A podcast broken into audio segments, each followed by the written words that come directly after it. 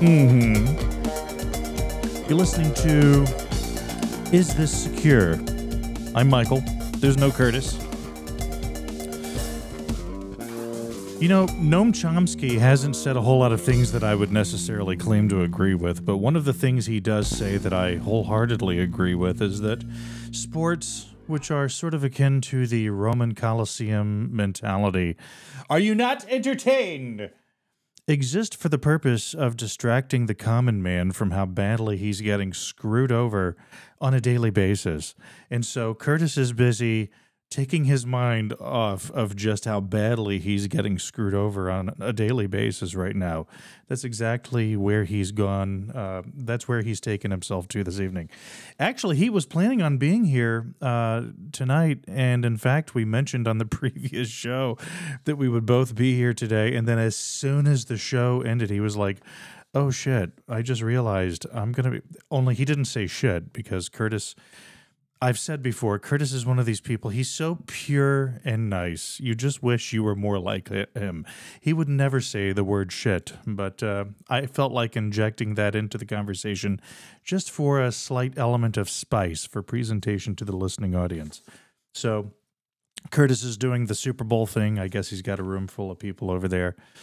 Um, I don't know how many people are over there. I told him, I instructed him to install a uh, an internet connected security camera so that I could keep tabs on exactly what's happening in his living room. But uh, he never got back to me on that. Take a look at our website. It is isthisSecure.com. IsthisSecure.com. You know, I noticed something on our website uh, the other day because what I was doing was uh, I guess this was yesterday. I was downloading all of the episodes that have been uploaded thus far to isthisSecure.com and turning them into videos so that they can then be uploaded to YouTube and listened to over there. and as I was downloading these, I found that some of them were partial files. They were entirely not complete.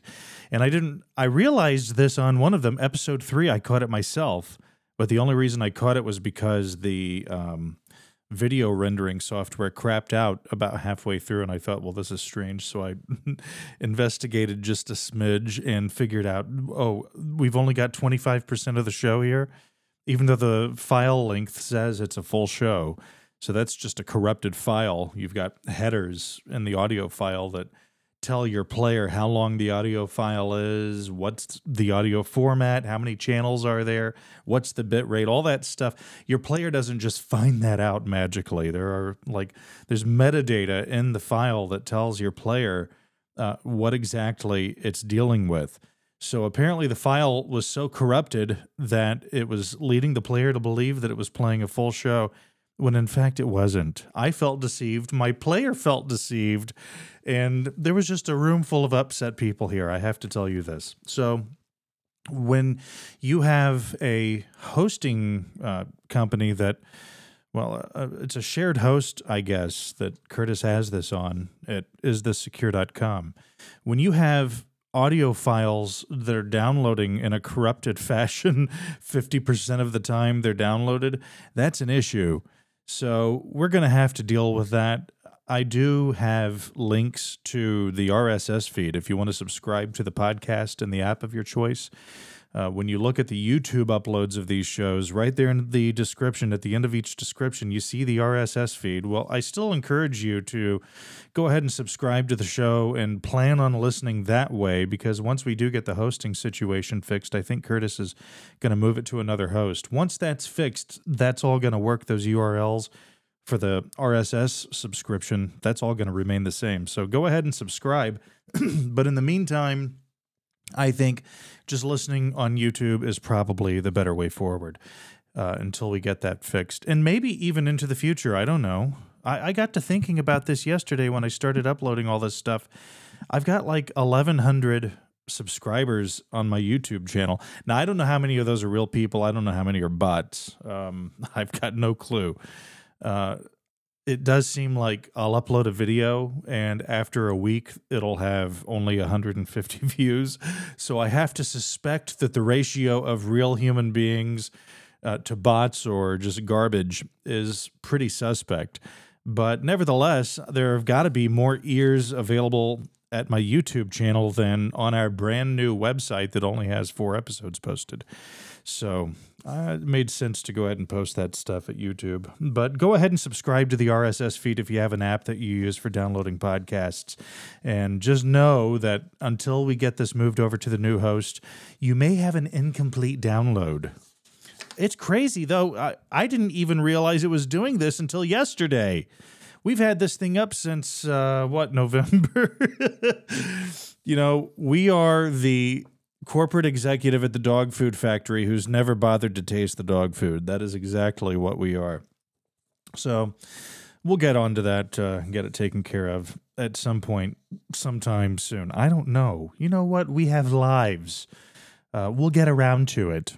A former former Google executive says Microsoft has thrown down the gauntlet on a new era of artificially intelligent web search with the launch of its upgraded version of Bing. Did you see this last week where uh, Google had a public presentation of the AI that it's going to bake into Google search? And I think they call it Bard, which people are calling it Barf. just just to sort of stick the thumb in the eye of Google because that's fun to do. Is it not fun to just jam jam your finger right in his right in his eye? I, I as I was saying that just now, I was thinking about that South Park episode where they had uh, Steve Irwin, the animal guy, and every animal he encounters on that show, he utters the words, "I'm gonna jam my finger right in his butthole." That ought to really piss him off. Hold on just a second. I need to sip this coffee. I know I'm getting older. Not old, but older because now if I do funny voices, uh, my throat immediately feels like ground beef. It's either because I'm getting older or I'm dying. One of those two. it's got to be one or the other.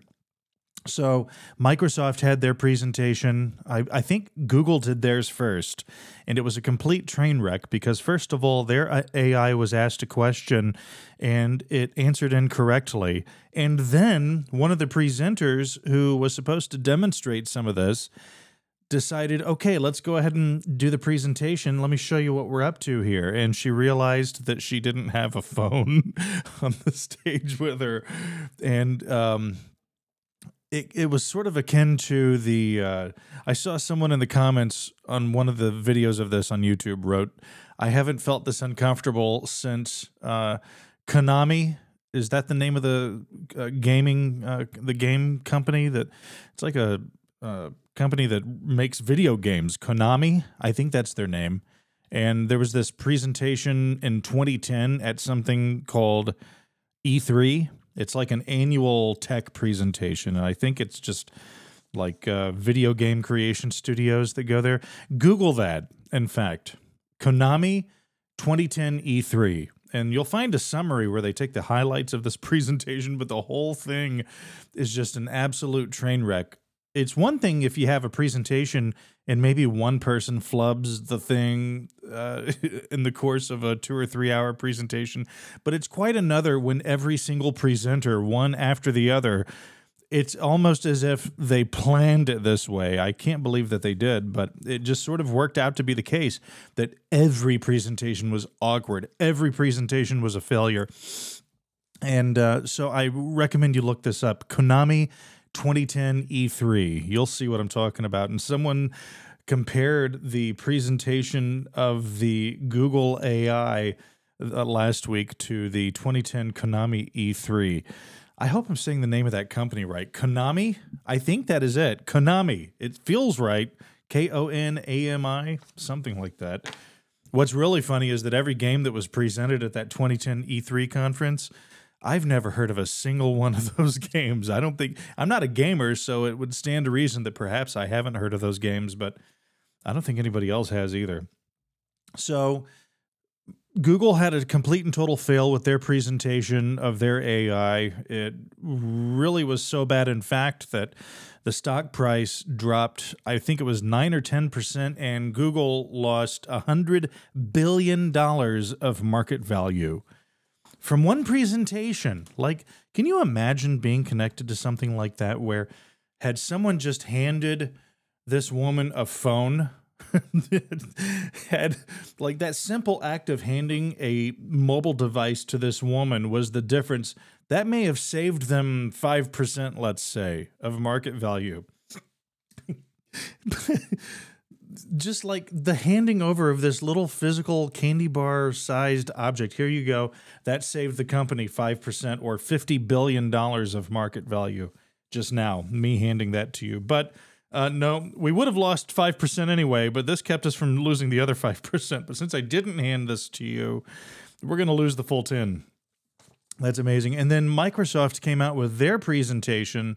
I think it was the following day that Microsoft did theirs, and it looks amazing. You, you you've you've thought of uh, Bing as a joke. Just the name sucks. I've even to this day I've never been able to hear the word Bing as it relates to Microsoft search and not think of Bing Crosby beating his kids. That's the only thing I can think of. You named your search engine after some dude from the 50s who beat the shit out of his kids so badly that one of his kids killed themselves, the other one drank himself to death. They wrote books about how terrible their father was. You named your search engine after that. At least Google, it's like, well, who no one can really think of anything that that reminds them of that might remind them. Didn't Doc Brown from Back to the Future use the word Google or Googleplex at one point?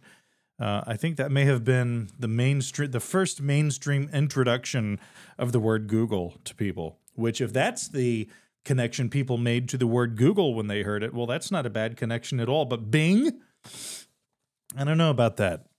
so anyway, my, Microsoft does their presentation.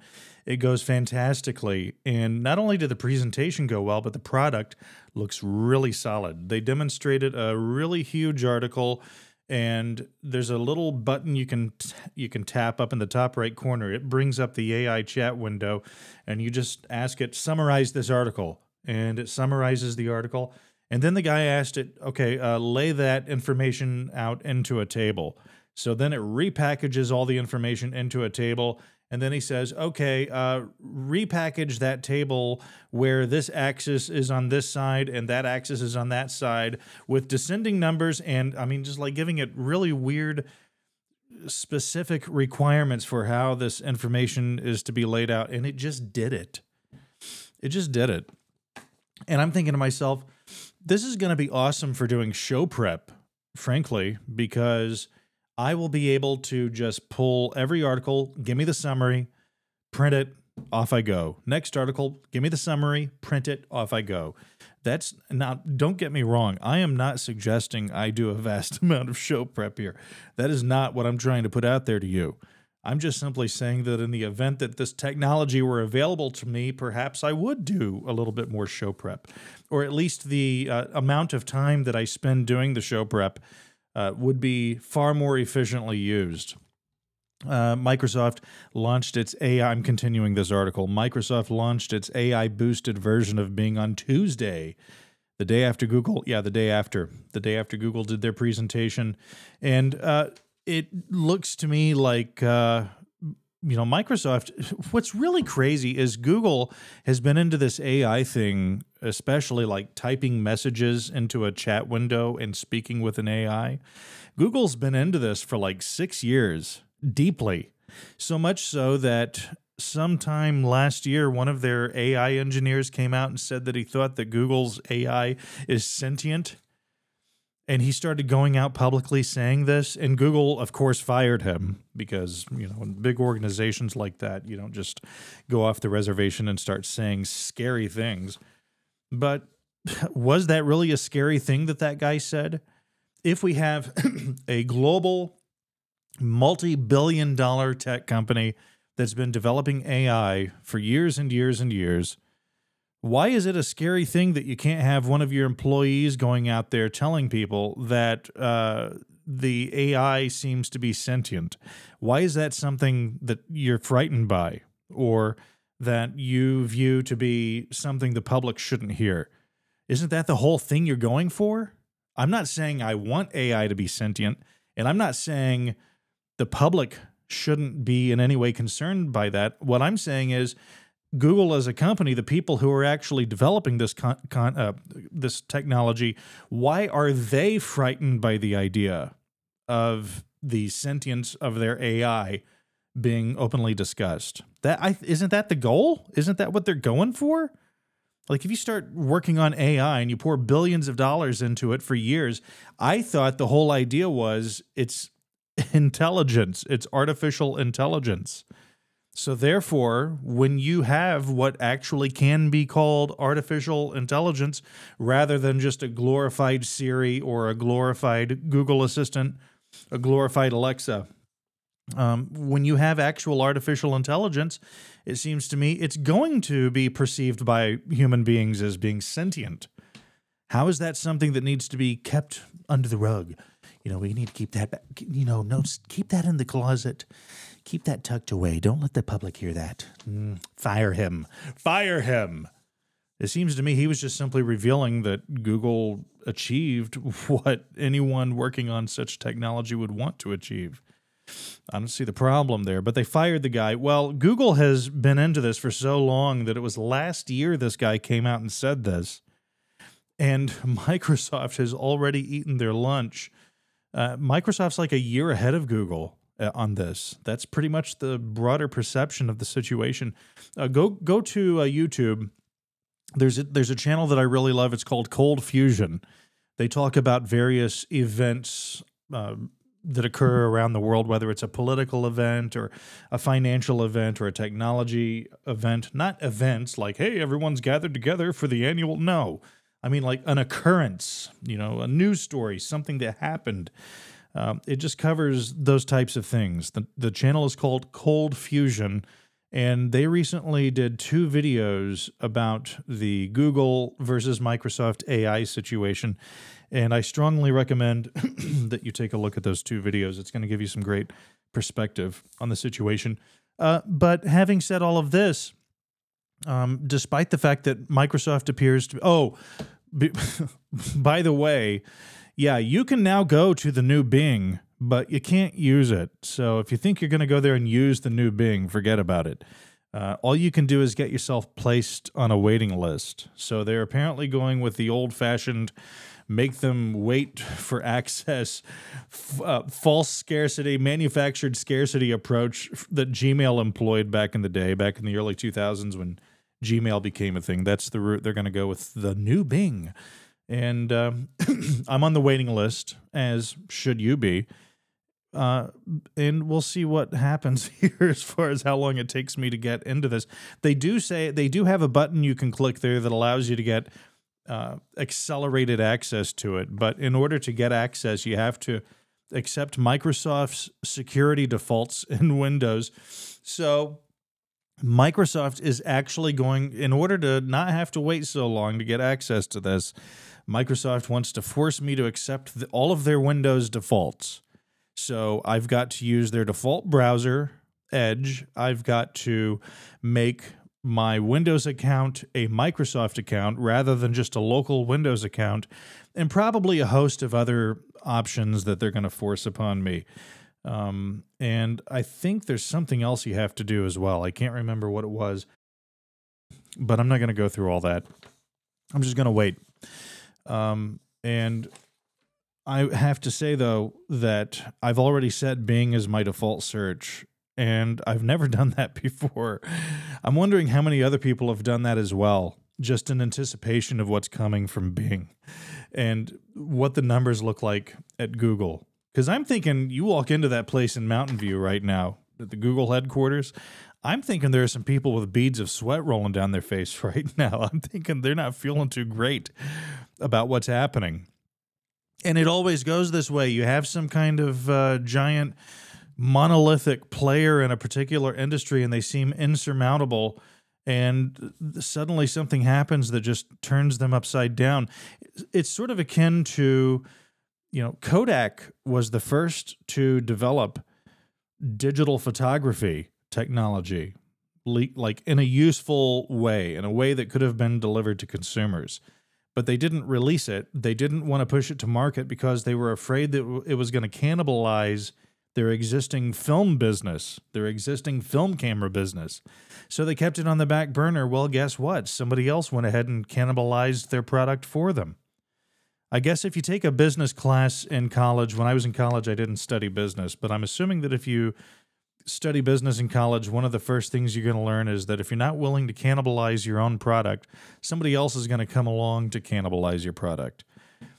Uh, it's kind of like uh, you know if you if Apple had been afraid to cannibalize the iPod, the iPhone never would have been uh, released to the public because it was an obvious cannibalization of the iPod since not only do you have an iPod and an iPhone, you also have all this other crap that makes the iPhone infinitely more appealing than an iPod. So Google is kind of the Kodak in this situation. AI tech is sort of the digital photography uh, that Kodak didn't want to release to the public. And um, let's say Microsoft is the Nikon coming along with digital cameras to go ahead and cannibalize the product for them. I guess it was, I don't know who the first major digital camera producer was, but it definitely was not Kodak. Of course, eventually Kodak came along, but by then it was too late, which is a shame because when they did come along, they actually made some pretty fantastic digital cameras. Anyway. So, if you happen to catch the Super Bowl tonight, you probably saw that uh, there was an ad placed somewhere along uh, the uh, what is a what's a Super Bowl broadcast? Is it about two hours, two or three hours? Somewhere in the two or three hour broadcast, uh, electric car maker Tesla took a hit on the broadcast when an ad played showing the alleged dangers of its full self driving technology. The commercial is part of a multi million dollar advertising campaign by the Dawn Project. Its founder has dedicated millions of his own money to the cause. The ad cost $598,000. You know, I'm surprised that you can get a Super Bowl ad for $598,000. That seems a little bit low to me. I thought people were paying like a couple of million dollars to get an ad on the Super Bowl. No? I guess I'm wrong. Maybe that's for a full minute. Maybe this is a 30 second ad. I don't know, but I don't see how you could squeeze all of this stuff into a 30 second ad because apparently the ad shows a Tesla Model 3, which is allegedly uh, running with the full self drive mode turned on, running over a child sized dummy on a school crosswalk, and then a fake baby in a stroller. In the ad, the car swerves into oncoming traffic, zooms past, stops school buses, and cruises through do not enter signs. Is that really profoundly different than the sort of driving we get from actual human beings anyway? I mean, I guess I'm being facetious in saying that, but I know you expect better from a computer. I, I get it. I'm, i guess I'm being silly. Maybe the uh, AI behind Tesla's self driving algorithms maybe it's so smart that it knew it was a dummy and it knew it was a fake baby. And it was like fuck this dummy and it just plowed right through it. I don't know. I'm just uh, throwing ideas out there. Hopefully it works. I run into people um, all the time who seem to think that it, it's just not going to happen. People are not going to accept self-driving tech particularly people who drive a truck. Because years ago, I drove a truck. And so I know people who drive trucks. And I have people in my family who drive trucks. And they don't seem to be particularly receptive toward the idea of this eventually becoming mainstreamed. And, and I don't mean in terms of accepting him accepting it of course they don't want to accept it because that really eliminates a lot of jobs for human beings they don't think it's going to happen. And I'm telling you, this is going to happen. I don't care how many commercials they run. I don't care how many dummies it plows over. I don't care how many fake baby strollers get smashed to dust on a fake driving course. This stuff's happening, and there's no stopping it. I remember back in 2010, 2011, Google had its self driving car initiative, and they had this sensor mounted on top of the car spinning doing a complete 360 degree image of the entire environment. This thing is spinning around like 90 times every second and generating a three dimensional image of the entire surroundings every time it spins. This is happening 90 times per second. There's no way a human being can have that level of attention to the ever changing environment around them as they're driving a, a motor vehicle. That's just not possible for a human being. You cannot compete as a human being with self driving technology. Sorry, you can't. And yes, I understand there are examples of Teslas running over dummies, run, running over fake babies, plowing through actual gates in gated neighborhoods. I've seen that where someone's driving down a road into a gated neighborhood, and when they hit the actual gate for the neighborhood, they literally hit it and plow through it. Uh, I've seen that. There are videos of this stuff. I get that. We're still sort of in the early days, but in five or 10 years, we will no longer be in the early days of self driving tech. It's coming. There's nothing you or I or anyone can do about it. And frankly, I think the sooner the better. I, I don't want human beings having the option of controlling a motor vehicle because we're not good at it. Okay? I understand. Oh, well, fuck you, Michael. I'm good at it. I, I, I can drive my own car. I don't know. Fuck you. You can't. You're not good at it. You play with your phone while you're driving. You reach for your sodas and your coffees as you're driving. You're dropping cigarettes in your lap as you're driving. You're looking back to yell at your kids as you're driving. You're getting flustered because you're missing turns. You're daydreaming. You're falling asleep. You suck. Humans suck when it comes to being trusted behind the wheel of a motor vehicle. They just suck at it. That includes you, that includes me, that includes all of us. Every one of us, when it comes to driving a motor vehicle are an accident waiting to happen, it's just a question of will you die before you have your major accident and become a part of the statistic pool? Which happens first? You die or the accident? Perhaps the accident is what causes you to die.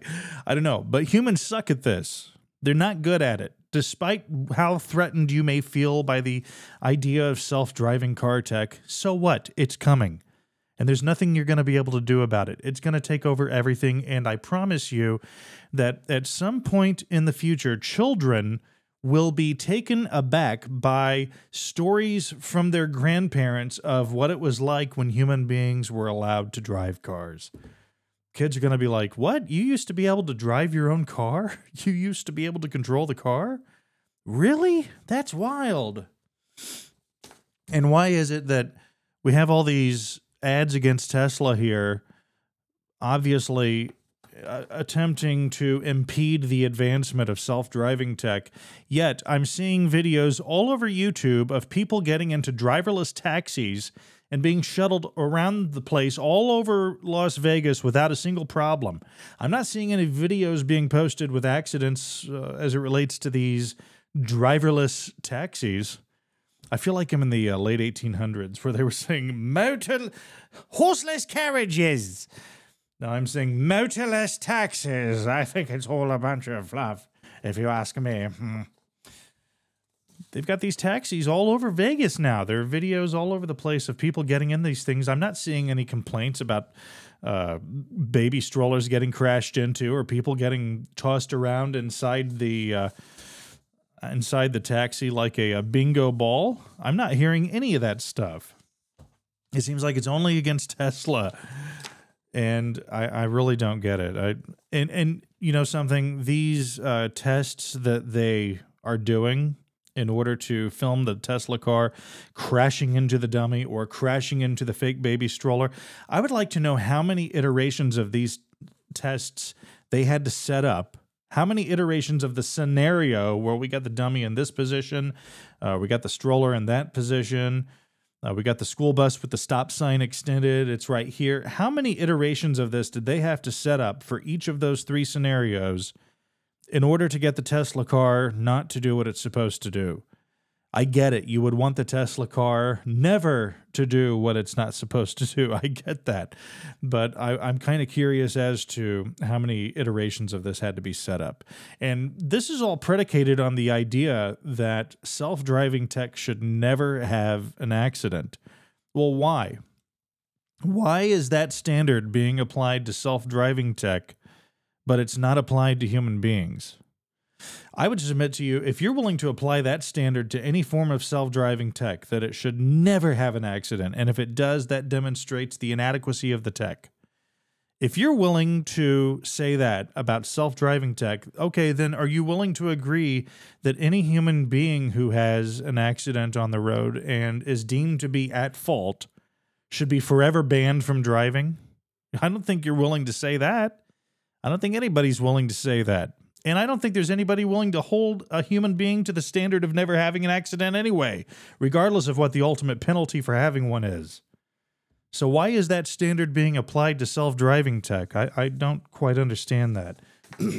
10 years from now, self driving tech is going to be everywhere. These cars are going to be infinitely safer, they're going to be infinitely more reliable if anybody should be worried about self driving tech, it's municipalities that get a huge percentage of their uh, uh, city operating revenue through DUIs and various other motor vehicle infractions resulting from somebody driving under the influence.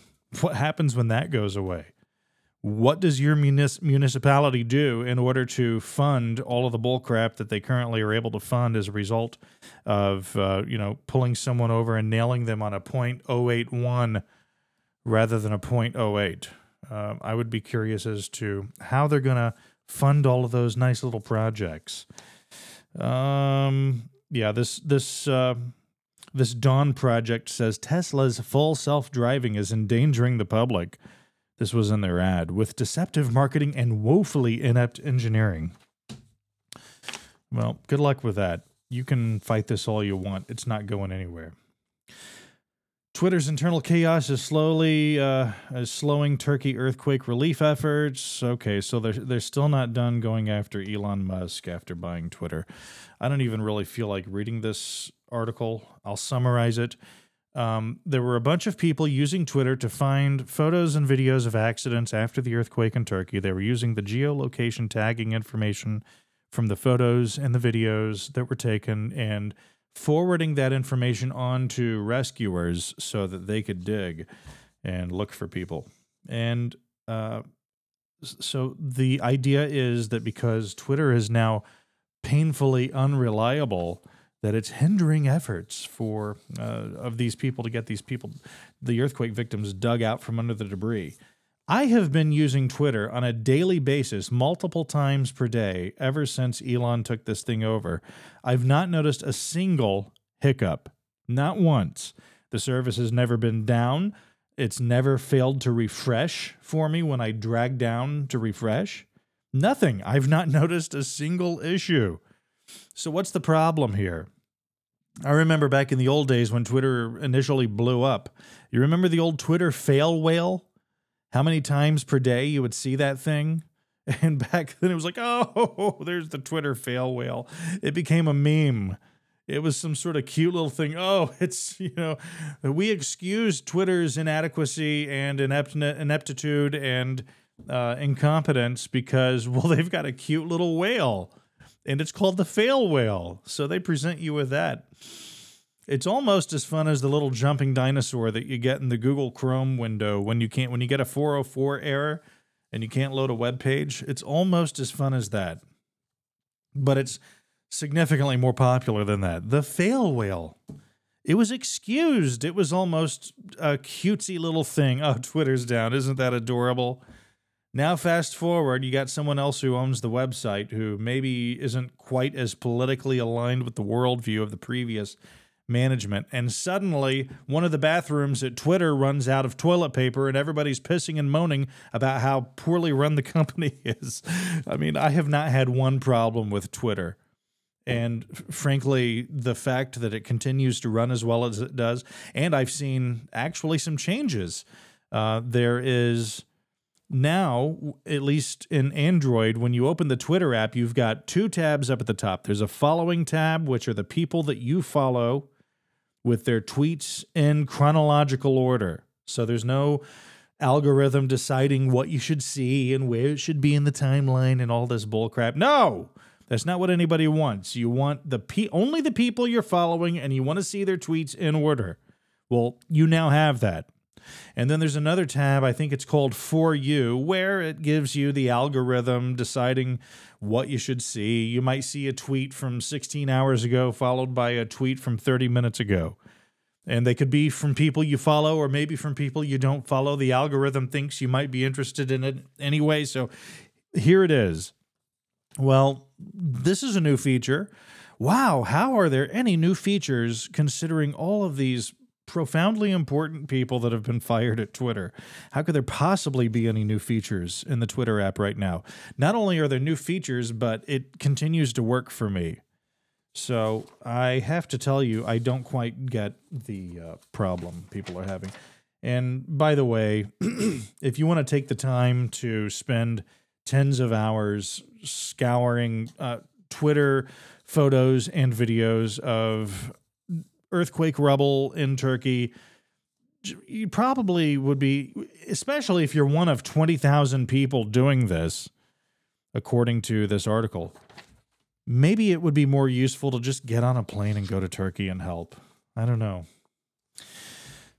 Yahoo is laying off thousands of people, and it's interesting to think that Yahoo even has thousands of people working there. I, uh, that's that's that surprises me to begin with, but apparently they do. They have enough people working there to fire thousands of people. And I kind of looked into it, and here are all the Yahoo properties. There's Yahoo Search, which remember that used to be powered by Yahoo, and then it was powered by, I think it was powered by Bing for a while, but it still had the Yahoo Search wrapper. Then that partnership fell away, and I guess now it's just Yahoo search again. There's Yahoo Mail, which I can't imagine why anybody is using that at this point. Yahoo News, Yahoo Finance, Yahoo Sports, Yahoo Weather, Yahoo Answers, Yahoo Entertainment, in, in case the previous seven categories were not enough for you. Yahoo Lifestyle. Boy, that sounds like a hoot. Uh, Flickr, Tumblr. Did you know that those two are owned by Yahoo? Yahoo Directory, Yahoo Groups, Yahoo Maps, Yahoo Shopping, Yahoo Small Business, Yahoo Autos. I'm tired of saying Yahoo, honestly. Yahoo Real Estate, Yahoo Travel, Yahoo Health. And that is not an exhaustive list, but that's everything I was able to find. I had no idea there were that many properties at Yahoo. So apparently there are thousands of people working at Yahoo still. Imagine telling people that you work at Yahoo and just the looks of concern and sympathy you would get from people as soon as you tell them that they would just immediately their brain would click over to oh i'm sorry that you have such inadequate job security. Anything could happen at any moment couldn't it? I'm so sorry. It'd almost be like telling somebody 10 years ago that you work at aol the Mars Curiosity rover finds evidence of water where it was expected to be dry. Okay, listen to this. The key to understanding whether Mars was ever, ever habitable is water. And we know there was once liquid water on the surface of Mars.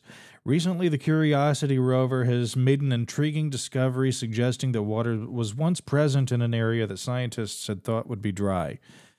The unusual thing about this discovery is its location. The rover is currently climbing up a mountain, which is uh, the point that this rover is at is about a half a mile from the mountain's base.